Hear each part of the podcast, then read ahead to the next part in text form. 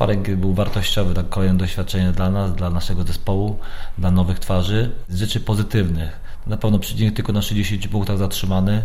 Wygraliśmy deskę, 55 desek, w tym 21 w ataku.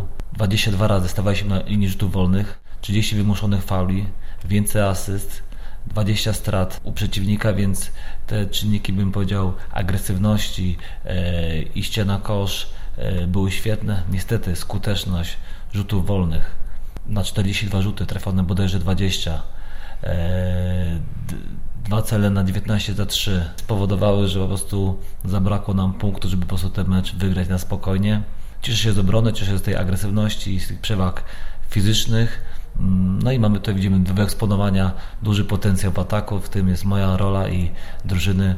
Na pewno jeśli wrócimy na naszą halę Cezji, bo razie traktowaliśmy gościnnie bez P13, pozwoli nam to jakby ugruntować tą stabilizację i oddawać po prostu więcej rzutów na treningu.